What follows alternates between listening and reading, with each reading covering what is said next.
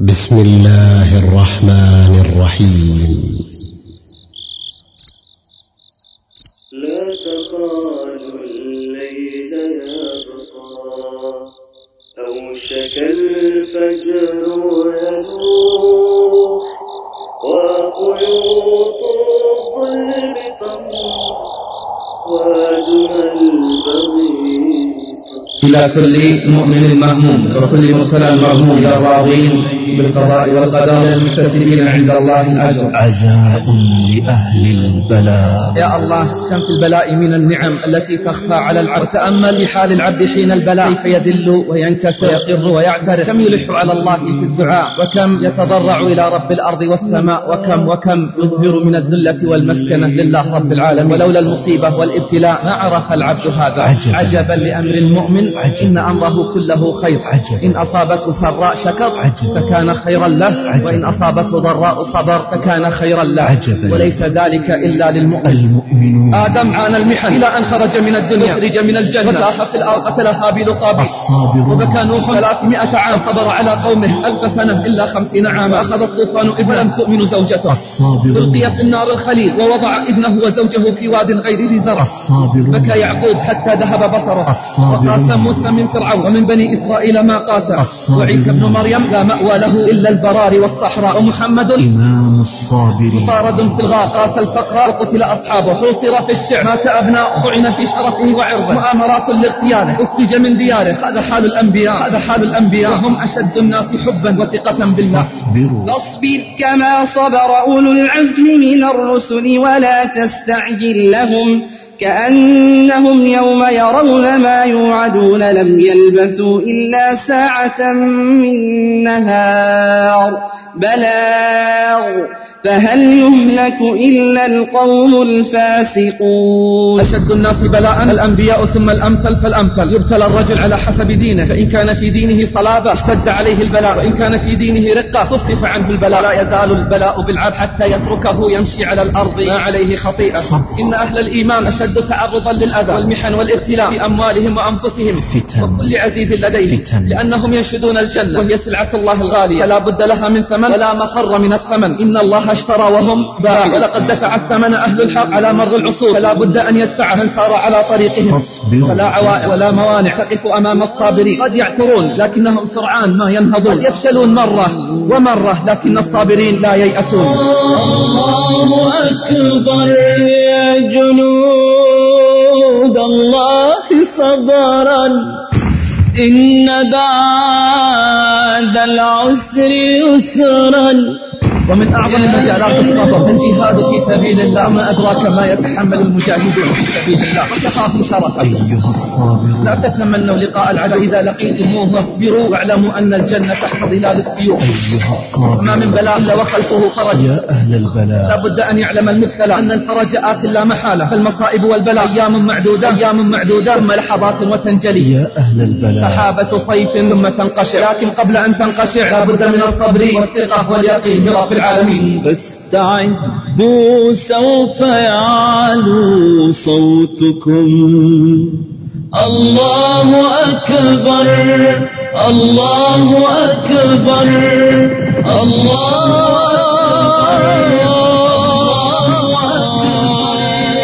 الله أكبر. اقتصاد الصحوة للإنتاج الإعلامي والتوزيع.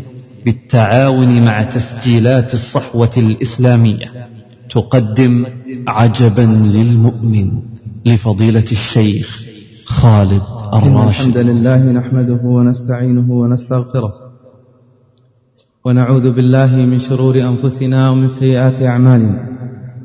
من يهده الله فلا مضل له ومن يضلل فلا هادي له. وأشهد أن لا إله إلا الله وحده لا شريك له. وأشهد أن محمدا عبده ورسوله. يا أيها الذين آمنوا اتقوا الله حق تقاته ولا تموتن إلا وأنتم مسلمون. يا أيها الناس اتقوا ربكم الذي خلقكم من نفس واحدة وخلق منها زوجها وبث منهما رجالا كثيرا ونساء. واتقوا الله الذي تساءلون به والأرحام. إن الله كان عليكم رقيبا.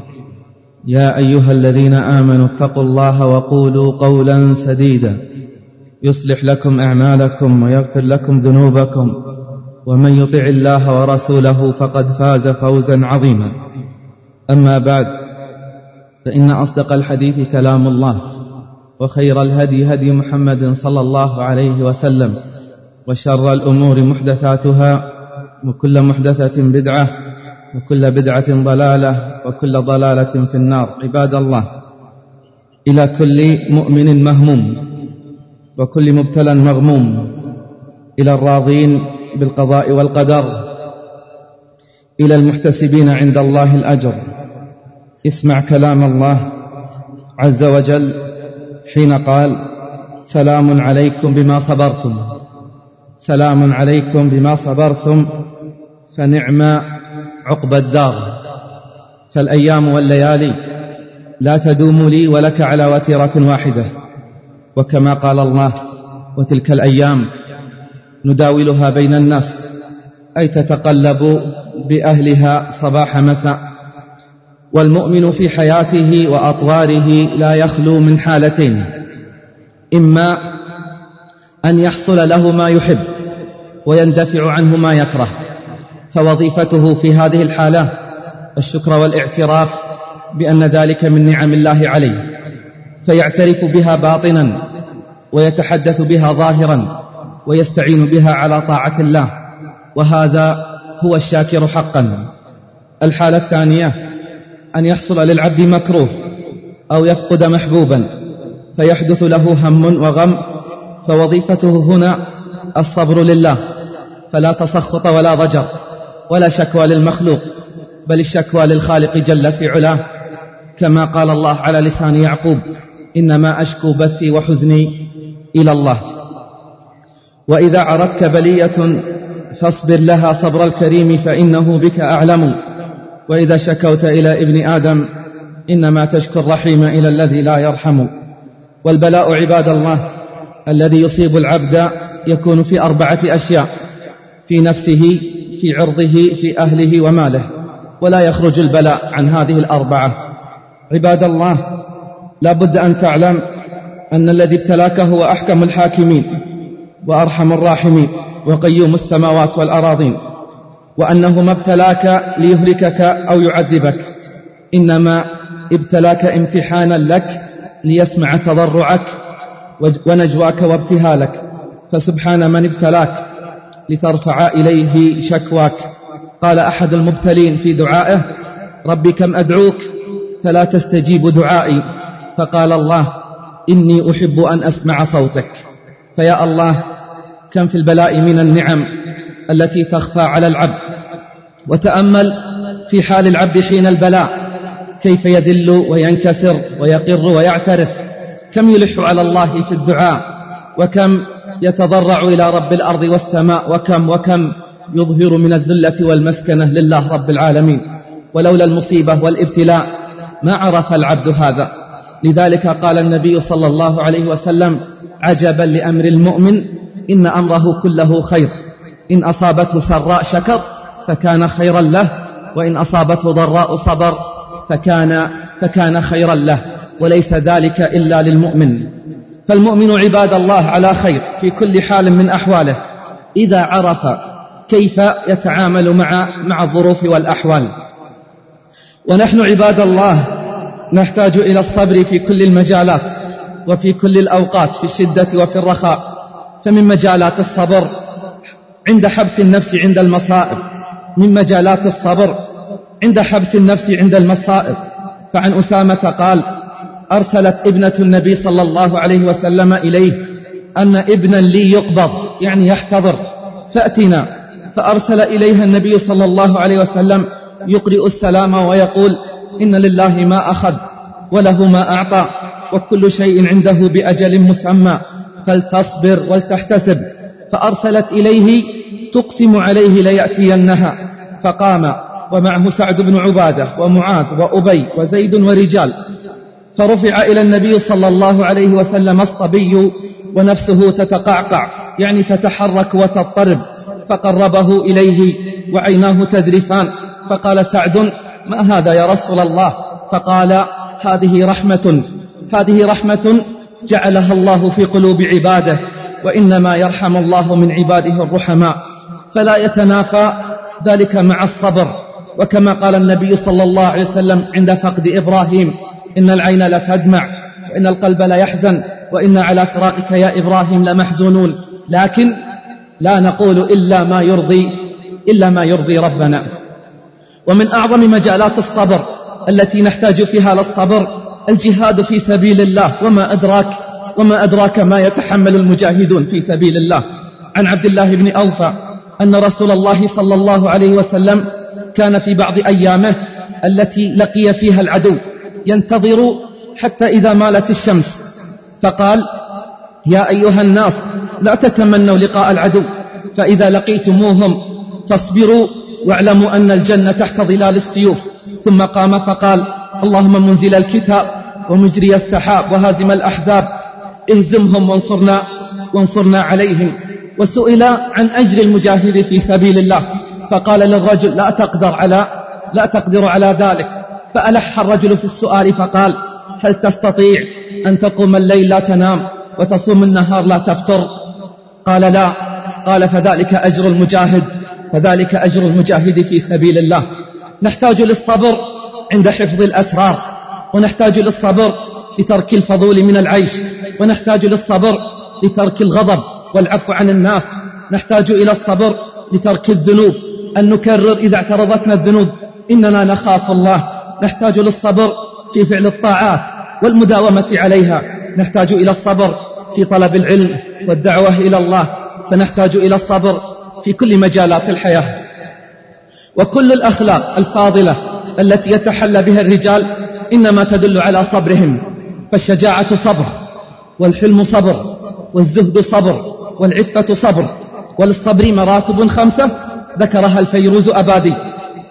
أولها صابر وهو أعمها ومصطبر وهو المكتسب للصبر ومتصبر أي يحمل نفسه على الصبر وصبور العظيم الصبر في الوصف والكيف ثم صبار يعني الشديد الصبر في القدر والكم. وقال ابن القيم رحمه الله الصبر باعتبار متعلقه ثلاثة صبر الأوامر والطاعات حتى يؤديها صبر عن المخالفات والنواهي حتى لا يقع فيها وصبر على الأقدار والأقضية حتى لا يتسخطها. وقال الفيروز أبادي الصبر ثلاثة أنواع صبر بالله وصبر مع الله وصبر لله. عباد الله بعد هذا الكلام وهذه المقدمات ما هو الصبر؟ قالوا الصبر هو حبس النفس على طاعة الله بالمحافظة عليها دواما ورعايتها إخلاصا وتحسينها علما. أعيد. الصبر هو حبس النفس على طاعة الله بالمحافظة عليها دواما. نعرف من يصلي الفجر يوم وينقطع أيام. نعرف من يصلي الفجر يوما وينقطع وينقطع أيام. فالصبر حبس النفس على طاعة الله بالمحافظة عليها دواما ورعايتها إخلاصا وتحسينها علما. والصبر هو كف النفس عن المعاصي وثباتها في مقاومة الشهوات ومقاومة الهوى في العلن وفي الخلوات. كم نصبر أمام الناس؟ كم نصبر أمام الناس وإذا خلونا بالمحارم؟ إذا خلونا بالمحارم انتهكناها. وقالوا الصبر هو الرضا بقضاء الله وقدره دون شكوى فيه ولا شكوى معه. يجري القضاء وفيه الخير نافلة لمؤمن واثق بالله لا لاهي. إن جاءه فرح أو نابه ترح في الحالتين يقول الحمد لله. ولقد أمرنا الله بالصبر ونهانا عن ضده وأمرنا بالاستعانة به. أما في الأمر فقال يا أيها الذين آمنوا اصبروا وصابروا. أما في النهي عن ضده فقال فاصبر كما صبر أولو العزم من الرسل. أما بالأمر بالاستعانة به فقال الله يا أيها الذين آمنوا استعينوا بالصبر والصلاة. وأثنى الله على الصابرين. وأخبر أنه يحبهم وكفاهم شرفا. أخبر أنه يحبهم وأنه معهم. أما الثناء فقال الله والصابرين في البأساء والضراء وحين البأس أولئك الذين صدقوا وأولئك هم المتقون. أما إخباره بحبه لهم ففي قوله والله يحب الصابرين. وقال في الأنفال مخبرا عن معيته لهم واصبروا إن الله مع الصابرين. ومن آيات الصبر أخبرنا سبحانه أن الصبر خير لأصحابه ومن آيات الصبر التي مرت بنا أخبرنا سبحانه أن الصبر خير لأصحابه وأنه يؤتيهم أجرهم بغير حساب بل أطلق البشرى لهم فلم يقيدها فتأمل في هذه الآيات وأن تصبروا خير لكم والله غفور رحيم وقال إنما يوفى الصابرون أجرهم بغير حساب وقال ولنبلونكم بشيء من الخوف والجوع ونقص من الأموال والأنفس والثمرات. وبشر من؟ بشر الصابرين. اللهم اجعلنا منهم. وجمع الله للصابرين من الفضل والأجور ما لم يجمعها لغيرهم. فقال الله أولئك عليهم صلوات من ربهم ورحمة وأولئك هم المهتدون. صلوات وهدى ورحمة. قال السعدي رحمه الله أولئك أي الموصوفون بالصبر المذكور عليهم صلوات من ربهم أي ثناء وتنويه بحالهم ورحمة ومن رحمته إياهم أن وفقهم للصبر ومن رحمته إياهم أن وفقهم للصبر الذي ينالون به كمال الأجر وأولئك هم المهتدون الذين عرفوا الحق وهم وهو في هذا الموضع علمهم بأنهم لله وأنهم إليه راجعون. ثم قال رحمه الله ودلت هذه الآية على أن من لم يصبر فله ضد ما لهم فحصل له الذم من الله والعقوبة والضلال والخسارة فما أعظم الفرق بين الفريقين وما أقل تعب الصابرين وما أعظم عناء الجازعين. انتهى كلامه رحمه الله. عباد الله حتى تتحقق مقاصدنا وآمالنا فلا بد من الصبر. وكما قيل من صبر ظفر فلولا الصبر لما حصد الزراع بذرة.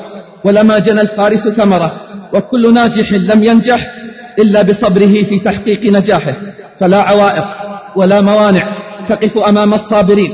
قال أبو يعلى, قال أبو يعلى الموصلي إني رأيت وفي الأيام تجربة للصبر عاقبة محمودة الأثر وقل من جد في أمر يحاوله واستصحب الصبر إلا فاز بالظفر. قد يعثرون لكنهم سرعان ما ينهضون. قد يفشلون مرة ومرة لكن الصابرين لا ييأسون لا ييأسن وإن طالت مطالبة إذا استعنت بصبر أن ترى فرجا أقول هذا من أراد أمرا من أمور الدنيا. لا بد أن يصبر ويصابر. فكيف من أراد الفلاح بالآخرة؟ كيف من أراد الفلاح بالآخرة؟ كيف من أراد حور وقصور وحبور؟ فطلاب الجنان أولى بالصبر والتحمل. كيف وقد حملوا الأمانة التي تنوء بحملها السماوات والأرض والجبال. عباد الله إن أهل الإيمان أشد تعرضا للأذى والمحن والابتلاء في أموالهم وأنفسهم وكل عزيز لديهم لأنهم ينشدون الجنة وهي سلعة الله الغالية. فلا بد لها من ثمن ولا مفر من الثمن. إن الله اشترى وهم وهم باعوا. ولقد دفع الثمن أهل الحق على مر العصور. فلا بد أن يدفعه من سار على طريقهم. بسم الله الرحمن الرحيم. ألف لام ميم. أحسب الناس أن يتركوا أن يقولوا آمنا وهم لا يفتنون. ولقد فتنا الذين من قبلهم فليعلمن الله الذين صدقوا وليعلمن الكاذبين قال صلى الله عليه وسلم أشد الناس بلاء الأنبياء ثم الأمثل فالأمثل. يبتلى الرجل على حسب دينه فإن كان في دينه صلابة اشتد عليه البلاء. وإن كان في دينه رقة خفف عنه البلاء ولا يزال البلاء بالعبد حتى يتركه يمشي على الأرض ما عليه خطيئة. عباد الله لا بد من الابتلاء لا بد من الابتلاء لأهل الإيمان ولا بد حينها لا بد حينها من الصبر والثقة واليقين برب العالمين. لكن لماذا الابتلاء؟ قال أهل العلم لأمور عدة. أولها تطهير الصفوف كما قال الله. ما كان الله ليذر المؤمنين على ما أنتم عليه حتى يميز الخبيث من الطيب. ومن حكم البلاء أيضا تربية المؤمنين ففي الابتلاء نزج وتقوية للصفوف وصقل للمعادن كما قال الله وليمحص الله الذين آمنوا ويمحق الكافرين وكما قال الله وليبتلي الله ما في صدوركم وليمحص ما في قلوبكم والله عليم بذات الصدور. ومن حكم البلاء أيضا رفعة الدرجات ومضاعفة الحسنات وتكفير للسيئات فيخرجون من الابتلاء كيوم ولدتهم أمهاتهم. فالذنوب عباد الله لازمة للبشر فمن رحمته تعالى ابتلاهم وتعاهدهم بالبلاء من حين إلى حين لتتحاط عنهم خطاياهم بالصبر. كما قال صلى الله عليه وسلم فما يبرح البلاء بالعبد حتى يتركه يمشي على الأرض وما عليه خطيئة. وإن كان الصبر ضرورة لأهل الإيمان فهو أكثر وأشد ضرورة للرسل والأنبياء ومن سار على طريقهم من الأتباع الصادقين. قال الله لنبيه فاصبر كما صبر أولو العزم من الرسل وكان نبينا صلى الله عليه وسلم أشد هؤلاء ابتلاء. قال بأبي هو وأمي لقد أوذيت في الله وما يؤذى أحد ولقد أخفت في الله وما يخاف أحد.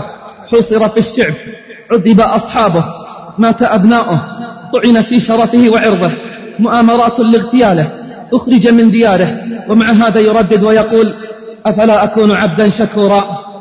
حوصر في الشعب عذب أصحابه مات أبناؤه طعن في شرفه وعرضه مؤامرات لاغتياله أخرج من دياره ومع هذا يردد ويقول أفلا أكون عبدا شكورا؟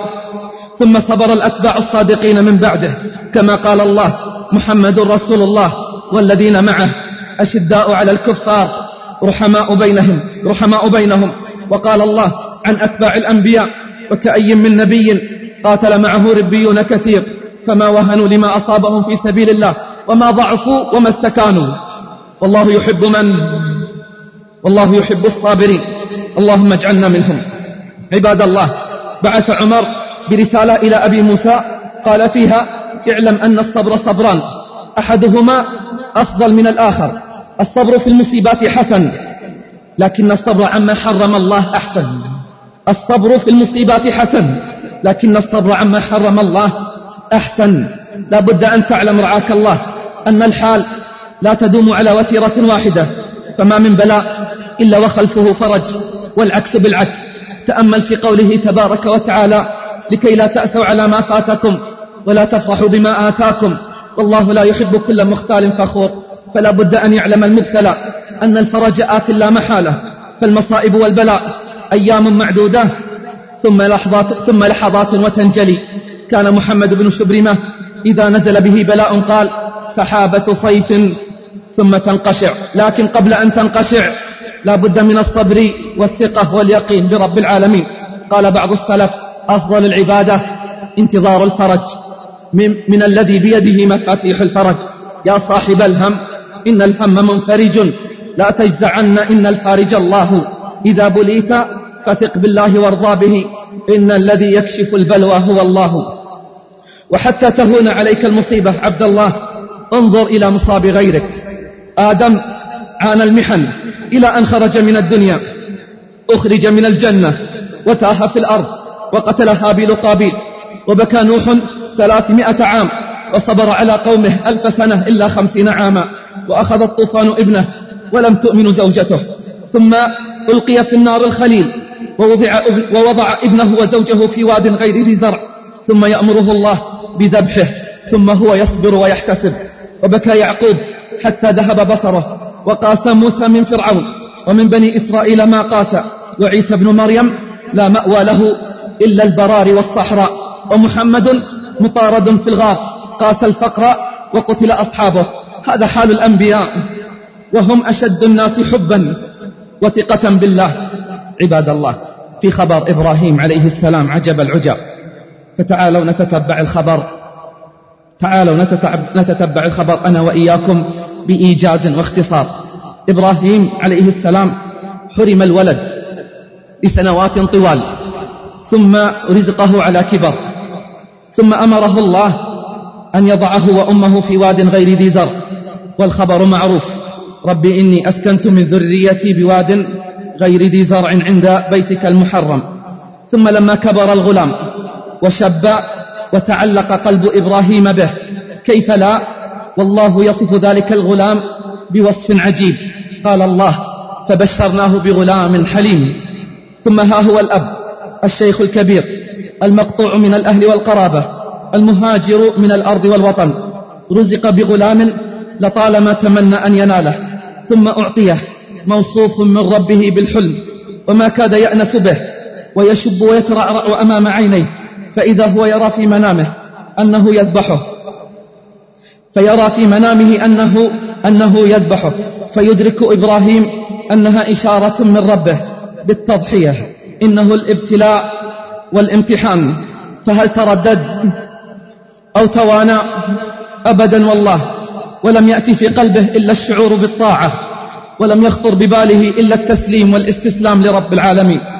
تأملوا الأمر كان إشارة ولم, يكن وحيا صريحا ولا أمرا مباشرا ولكنها إشارة من ربه وهذا يكفي. الله أكبر. كم من الأوامر الصريحة اليوم؟ كم من الأوامر الصريحة اليوم تترك ويتهاون بها. لم يتسخط إبراهيم ولم يعترض لم يقل لماذا يا رب أذبح ابني الوحيد. لم ينزعج لم يجزع ولم يضطرب إنما قبول ورضا وهدوء وطمأنينة. يظهر ذلك في كلامه لابنه وهو يعرض عليه الأمر الهائل. قال يا بني إني أرى في المنام أني أذبحك فانظر ماذا ترى. كلمات المتمالك لأعصابه المطمئن لأمر الله الواثق بأداء الواجب. كلمات مؤمن صادق لم يتعجل ويندفع لينتهي الأمر بسرعة ويستريح. ووالله الذي لا إله إلا هو إن الأمر أشق مما تتصور. والله الذي لا إله إلا هو إن الأمر أشق مما تتصور. هو لم يطلب بإرسال الولد الوحيد إلى أرض المعركة. مما تتصور. هو لم يطلب بإرسال الولد الوحيد إلى أرض المعركة. ولا يطلب منه أمرا قد يودي بحياته. إنما يطلب منه أن يتولى الأمر بنفسه. إنما يطلب منه أن يتولى الأمر بنفسه. وأن يتولى الذبح وأن يتولى الذبح بيديه. ثم هو ذا يعرض الأمر على الإبن. ويطلب من الإبن التروي في الأمر. يا بني إني أرى في المنام أني أذبحك. فانظر ماذا ترى. سبحان الله أما كان في أخذ الإبن على حين غرة راحة له وانتهى الأمر. أما كان في أخذ إبراهيم للإبن على حين غرة راحة له وانتهاء للأمر. ها هو يعرض عليه الأمر وكأنه أمرا مألوفا. فالأب مبتلى بفعل الأمر والإبن مبتلى بالسمع والطاعة. أين الأبناء الذين يعقون أباءهم؟ أين الآباء الذين يعقون أبناءهم؟ ها هو الأب يعرض على ابنه أن يقتله. فيقول الأب فيقول الابن مستمعا مجيبا يا أبتي افعل ما تؤمر. افعل ما تؤمر. ستجدني إن شاء الله من الصابرين. لله در الأب ولله در الأبن والتربية له لها دور. يعرض عليه الذبح لرؤيا رآها فيستسلم الابن للأمر. قال يا أبتي افعل ما تؤمر. ستجدني إن شاء الله من الصابرين. لم يتلقى الأمر في طاعة واستسلام فقط بل برضا ويقين. تأمل في قول الإبن يا أبتي في كل أدب ومودة فالذبح لا يخيفه ولا يزعجه ولا يفقده أدبه. افعل ما تؤمر. فهو يعلم أن الرؤيا إشارة من رب العالمين. فهو يعلم أي الإبن أن الرؤيا إشارة من رب العالمين. ثم أظهر الإبن ضعفه. وأنه لن يحتمل ذلك شجاعة وقوة ولكن أدبا مع ربه واستعانة بالله ستجدني إن شاء الله من الصابرين. أدب وروعة في الإيمان وعظمة في الاستسلام. ثم بعد الحوار يبدأ التنفيذ. ثم بعد الحوار يبدأ التنفيذ. فلما أسلم وتله للجبين قال إسماعيل لأبيه أشدد رباطي. أشدد رباطي ليسكن جسدي كما سكن قلبي. واكفف ثيابك عن دمي لئلا يصيبها فتحزن أمي لرؤيته وأقرئها مني السلام. فقال إبراهيم نعم العون نعم العون أنت يا بني. فأين الأبناء؟ يعينون آباءهم اليوم. أين الأبناء؟ يعينون آباءهم بعد أن بلغهم من الكبر ما بلغهم. بل لقد تكلم معي. قبل أن أدخل المنبر الآن. من يقول لي يقف أمام وجهي ويسبني ويشتمني. يقف ابن العشرينات أمام وجهي ويسبني ويلعنني ويتطاول علي في الكلام. يقول الأب حتى أصبحت خائفا على نفسي منه. حتى أصبحت خائفا على نفسي على نفسي منه. قال إسماعيل لأبيه اشتد رباطي ليسكن جسدي كما سكن قلبي. واكف ثيابك عن دمي لئلا يصيبها فتحزن أمي لرؤيته وأقرئ أمي مني السلام. قال إبراهيم نعم العون أنت يا بني. قال ابن الجوزي الله أكبر. ليس العجب أمر الخليل بالذبح إنما العجب مباشرة الذبح بيديه. ليس العجب أمر الخليل بالذبح إنما العجب أنه باشر الذبح أنه باشر الذبح بيديه. ولولا حب الآمر لما هان المأمور. ولولا حب الآمر لما هان المأمور.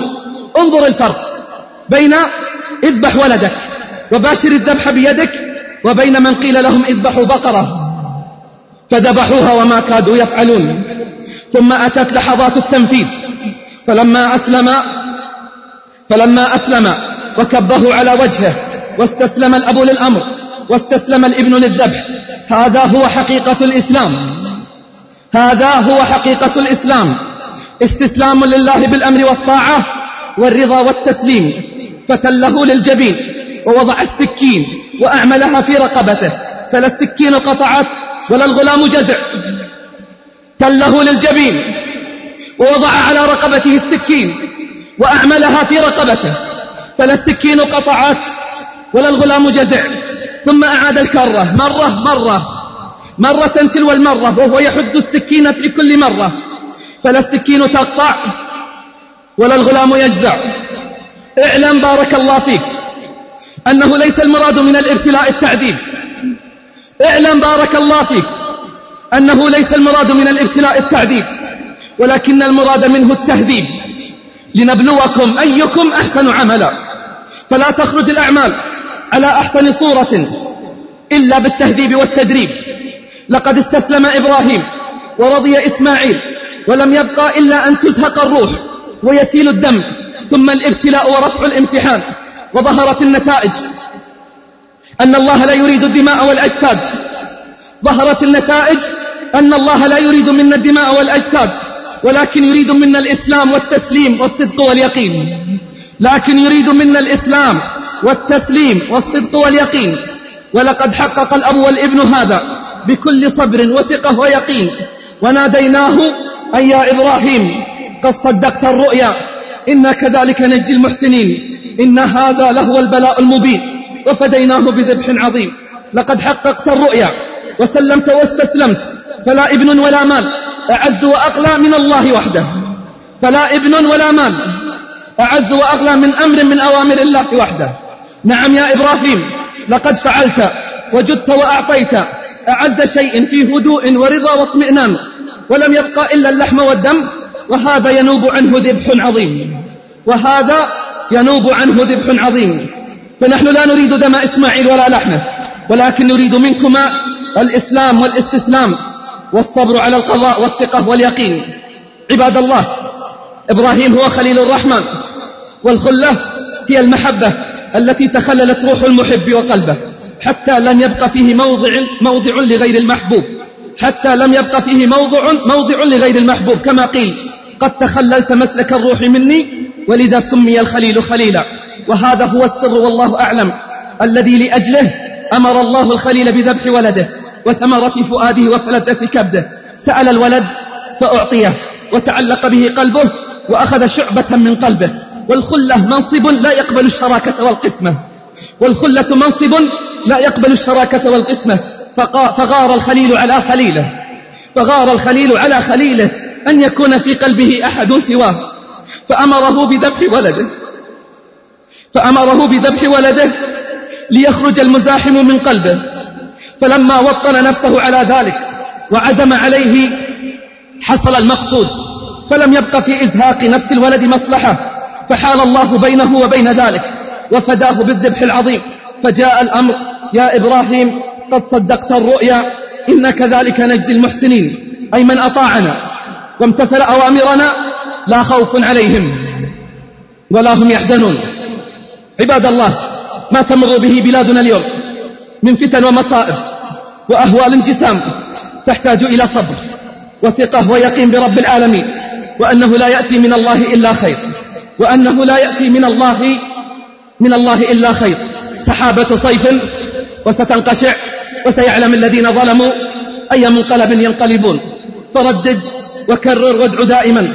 اللهم اجعلنا ممن إذا أنعمت عليه شكر وإذا ابتليته صبر وإذا أذنب استغفر. اللهم حبب إلينا الإيمان وزينه في قلوبنا وكره إلينا الكفر والفسوق والعصيان واجعلنا من الراشدين. اللهم لا تحرمنا خير ما عندك بأسوأ ما عندنا. يا حي يا قيوم. اللهم انصر من نصر الدين واخذل من خذل عبادك الموحدين. عباد الله ألا إن الله أمركم بأمر بدأ به بنفسه وثنى به بملائكته المسبحة بقدسه. فقال جل من قائل إن الله وملائكته يصلون على النبي. يا أيها الذين آمنوا صلوا عليه وسلموا تسليما. اللهم صل وسلم وبارك على عبدك ونبيك محمد. وعلى آله وصحبه أجمعين. اللهم ارض عن صحابته اللهم ارض عن صحابته أجمعين. وعلى أبي بكر وعمر وعثمان وعلي وسائر الصحابة وسائر التابعين ومن سار على هديهم واقتدى بهداهم إلى يوم الدين. وعنا معهم بمنك وجودك وكرمك ورحمتك يا أرحم الراحمين. وقوموا إلى صلاتكم يرحمكم الله. تم هذا العمل في استوديو صدى الاعتصام الإخراج الفني والهندسة الصوتية أحمد العامر. وتقبلوا تحيات إخوانكم في مؤسسة صدى الصحوة الرياض العريجة. شارع الأمير مساعد بن عبد الرحمن. خمسة اثنان ثلاثة خمسة. والسلام عليكم ورحمة الله وبركاته. لا تخالوا الليل يبقى أوشك الفجر يلوح وخيوط الظلم تمضي ودم البغي تطير. لا تخالوا الليل يبقى أوشك الفجر يلوح وخيوط الظلم تمضي ودم البغي تطير. لا تخالوا الليل يبقى أوشك الفجر يلوح وخيوط الظلم تمضي ودم البغي تطير. لا تخالوا الليل يبقى أوشك الفجر يلوح وخيوط الظلم تمضي ودم البغي تطير. لا تخالوا الليل يبقى شك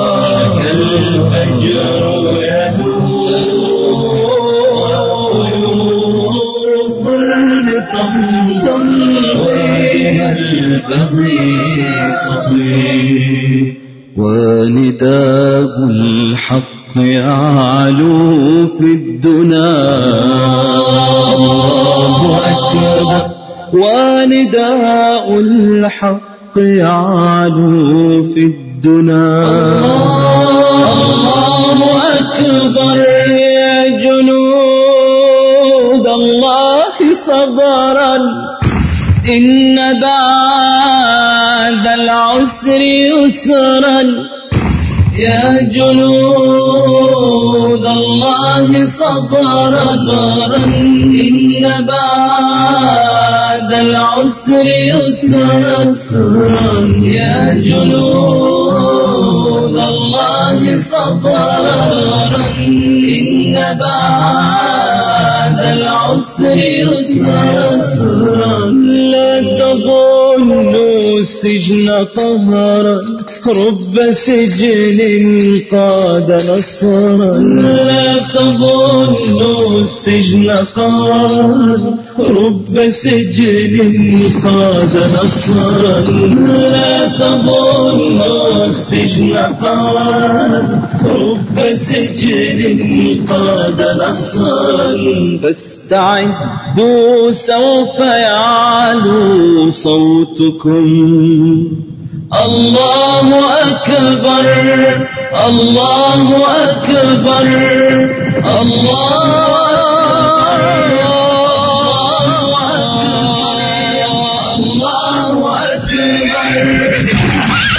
وترقبوا. بسم الله الرحمن الرحيم. يا للأسف يا للأسف يا للأسف ماتوا عليها. على خشبة المسرح ورميا بالرصاص وفي حوادث ماتوا عليها. وماتوا عليها. شبابنا والله يموتون وهم يلهجون بالدندنة والغناء. أبناؤنا وبناتنا عند سكرات الموت لا يستطيعون قول لا إله إلا الله. ومن الناس من يشتري لهو الحديث ليضل عن سبيل الله بغير علم ويتخذها هزوا. أولئك لهم عذاب مهين. عجبا. عجبا من أمة تغني طربا في حين أنها أمة مثخنة بالجراح والدماء ينال من كرامتها ويعتدى على أرضها وعرضها. تغني طربا حتى أصبحنا ننقاد من اليهود والنصارى حتى تلمسوا قرآننا واستهزوا بنبينا فما الذي بقي لنا؟ لا زلنا نائمين وعلى المعازف عاكفين. هم يعملون ويخططون ونحن ندندن طربا فيا له من عار وفضيحة. الغناء. إنه الغناء. يسمونه فن. وليس سوى شهوة ونزوة. وكلمات قذرة. لا يقر معها قلب. ولا يسكن معها عسل الغناء. فلعمر الله. كم من حرة صارت بالغناء من البغايا. وكم من حر أصبح به عبدا للصبيان والصبايا. وكم من معافى. تعرض له فأمسى وقد حلت به أنواع البلايا. وكم جرع من غصة. الغناء. وأزال من نعمة وجلب من نعمة. الغناء. كم خبأ هذا الغناء لأهله من آلام منتظرة وغموم متوقعة. يا ضلالات المعازف أي قول فيك زائف؟ بالخنا والفسق هاتف مرعى فيه الضمير؟ مرعى فيه الضمير؟ يا ضلالات مشاهد ما أشدها من خيل والمدرجات تغص بمشجعي الغناء. وما أشدها من غفلة والمهرجانات تزداد وتزداد برواد الطرب والغناء. يا للعجب ويا للأسف. إذا كان هؤلاء هم نجومنا وقدوات أجيالنا. مشاهد ماذا تفسر ذلك الاندفاع من كثير من النساء بالاتصال ببرامج العفن والغناء لترشح ذلك المطرب أو تختار تلك الأغنية وتهديها إلى صديقاتها وأصدقائها. مشاهد ألا يكفينا ما هو منتشر في مجتمعنا اليوم من عشق البنات للمطربين وتفاخرهن بذلك في المدارس والبيوت واحتفاظهن بصورهم في كل مكان. رحماك يا الله. رحماك يا الله. رحماك يا الله من زيغ الهوى وتحكم الشهوة. وما أعظم على الناس فتنته الغناء. وما أشد على الدين محنته. لقد انقلب الحال عند كثير من الأقوام بل الأفراد والأسر حتى صار الساقطون الماجنون يمثلون الأسوة والقدوة. فشى الفسق وسادا والزنا عم الوهادا والغنى يغري الفسادا وانزوى الطهر الكثير ما الذي نزع الحياة عن الكثير من الفتيات في الأسواق والمجمعات؟ أليس من تأثير القنوات والغناء؟ فأي رجل بعد هذا؟ يملك في نفسه شيئا من الغيرة والرجولة على محارمه ونسائه يسمح لنسائه وبناته يصغين إلى غزل الفجار من المطربين السافلين. فجنبوه النساء فإن الغناء داعية الزنا. إلى العقلاء. كيف يستسيغ ذوي الشهامة من الرجال والعفة من النساء؟ لأنفسهم ولأطفالهم لفتيانهم ولفتياتهم. هذا الغثاء المدمر من ابتكارات البث المباشر وقنوات الفضاء الواسعة إلى أهل الغير. أين ذهب الحياء؟ أين ضاعت المروءة؟ أين الغيرة؟ من بيوت هيأت لناشئتها أجواء الفتنة. جرتها إلى مستنقعات التفسخ جرا. وجلبت لها محرضات المنكر. تدفعها إلى الإثم دفعا. وتدعوها إلى الفحشاء دعا. إلى أهل الغير. هذه القنوات التي تجلب كل شيء إلا الفضيلة. وتأتي بكل شيء إلا العفة والكرامة. نداء يا مدمنا للغناء ما تستحي وتخجل نداء. يا من يغنيها. ويا من يكتبها. ويا من يسمعها. ويا من يلحنها. ويا من يبيعها. إلى كل هؤلاء أنتم. يا من تساهلتم ببيع تلك الأشرطة. وقد امتلأت بالفحش والخنا اتقوا الله. اتقوا الله, اتقوا الله. من العقل والذوق للهوى لا تستجيبوا أنا منكم أن تتوبوا. أطلقوا الروح اليسير. أطلقوا الروح اليسير. وفي جميع التسجيلات الإسلامية. بسم الله الرحمن الرحيم.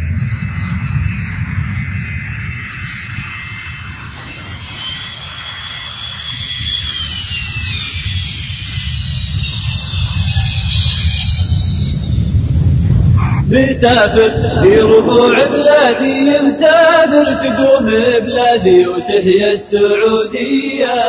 بلادي. يا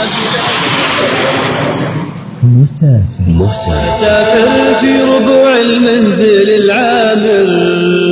ويحلو السفر. ويزدان الشوق عندما يكون السفر إجابة إجابة لله. وأذن في الناس بالحج يأتوك رجالا وعلى كل ضامر يأتين من كل فج عميق. لمكة شدت رحلة لمكة صوته الموال لبيت الله واركنه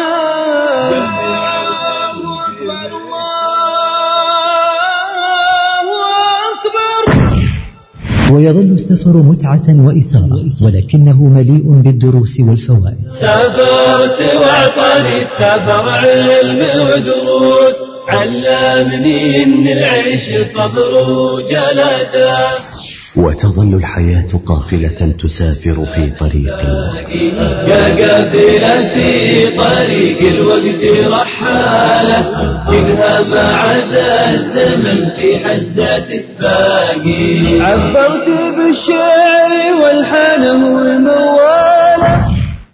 وفي مراحل السفر تكون الغربة وفي الغربة يفوح الشوق. ويحدو الحنين بل وتسيل الدموع. من دموعي في ورق حبي خط أجمل كلام وارسله صوب الديار اللي بقلبي. وبعد دموع الحنين والشوق والأسفار والغربة وعند اللقاء تتعانق الأرواح وترتسم البسمة. عندما يعود المسافر. من يبلغ عني اللي من يبشرهم بشارة المسافر بالسلام عاد واشواق المسافر. المواجع بمسهر راح ترى ما نسيته السفر الأخير. هذه هي النهاية. سفر إلى الدار الآخرة يلي سفرها انتهى من عقب طول ودعتكم وفراقكم أبكاني.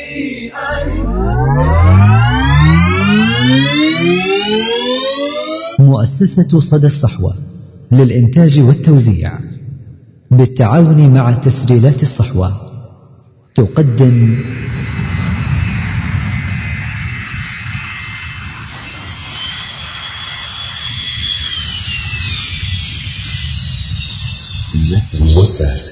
مسافر. وفي جميع التسجيلات الإسلامية. بسم الله الرحمن الرحيم.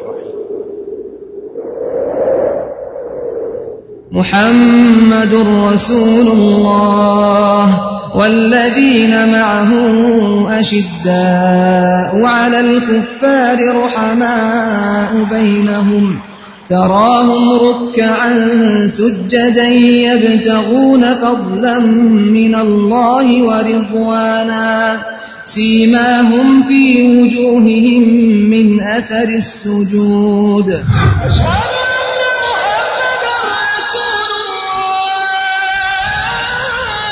اجتمع فيه صلى الله عليه وسلم الكمال البشري الذي لم يجتمع لبشر سواه. إنه معلم البشرية وهاديها. جمع القوة والعدل والشدة في الله. فكان ألين الناس وأرق الناس وأرحم الناس بالناس. ومن أشدهم حياء بل أشد حياء من العذراء في خدرها.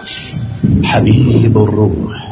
محمد صلى الله عليه وسلم. رسول الله حبيب الله نبي الرحمة المهدى. رسول الله حبيب الله نبي الرحمة المهدى. طلعت على بني سعد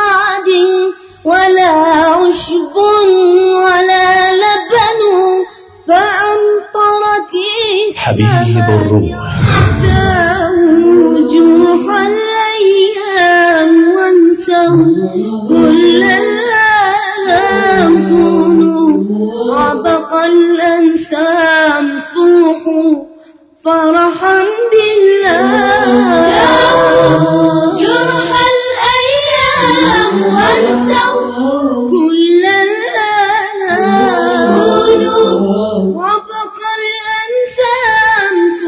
فوحوا فرحا بالله فوحوا فرحا بالله. سيروا على نور كتاب الله سيروا جدد حياتك جدد حياتك جدد حياتك جدد حياتك جدد حياتك. جدد حياتك لون أيامك هنا وانت بمكانك ما توافيك المنى جدد حياتك لون أيامك هنا وانت بمكانك ما توافيك المنى جدد حياتك لون أيامك هنا وانت بمكانك ما توافيك المنى ابدأ من سهل الحياة لا تقول القطر فات الحزن ومات حول حولك والمساند قوتك رجعتني واحد جديد أشكر أفضالك تزيد رجعتني واحد جديد أشكر وأفضالك تزيد ما الدنيا غريب رحمة ليك اسم نصيب ما الدنيا غيري والرحمة لي قسمة ونصيب. عافيتني نجي. صلاة الله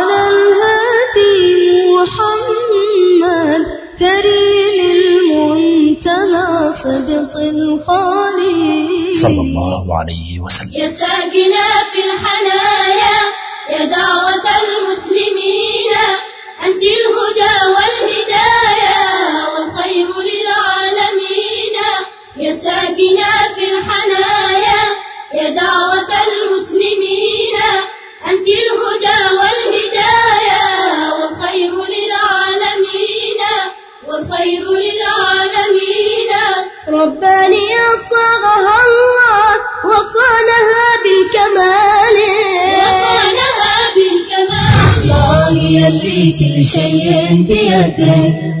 يلي جميع الناس تحت القيادة. تامر ولا مال من يرده تمرك وتدبير تصرف عبادة. وإن كان ما بينت فعلك بيدك أفعال غيرك ما تجودش زادك وش فايدة نومك على حبيبي رسول الله أنت وسيدي.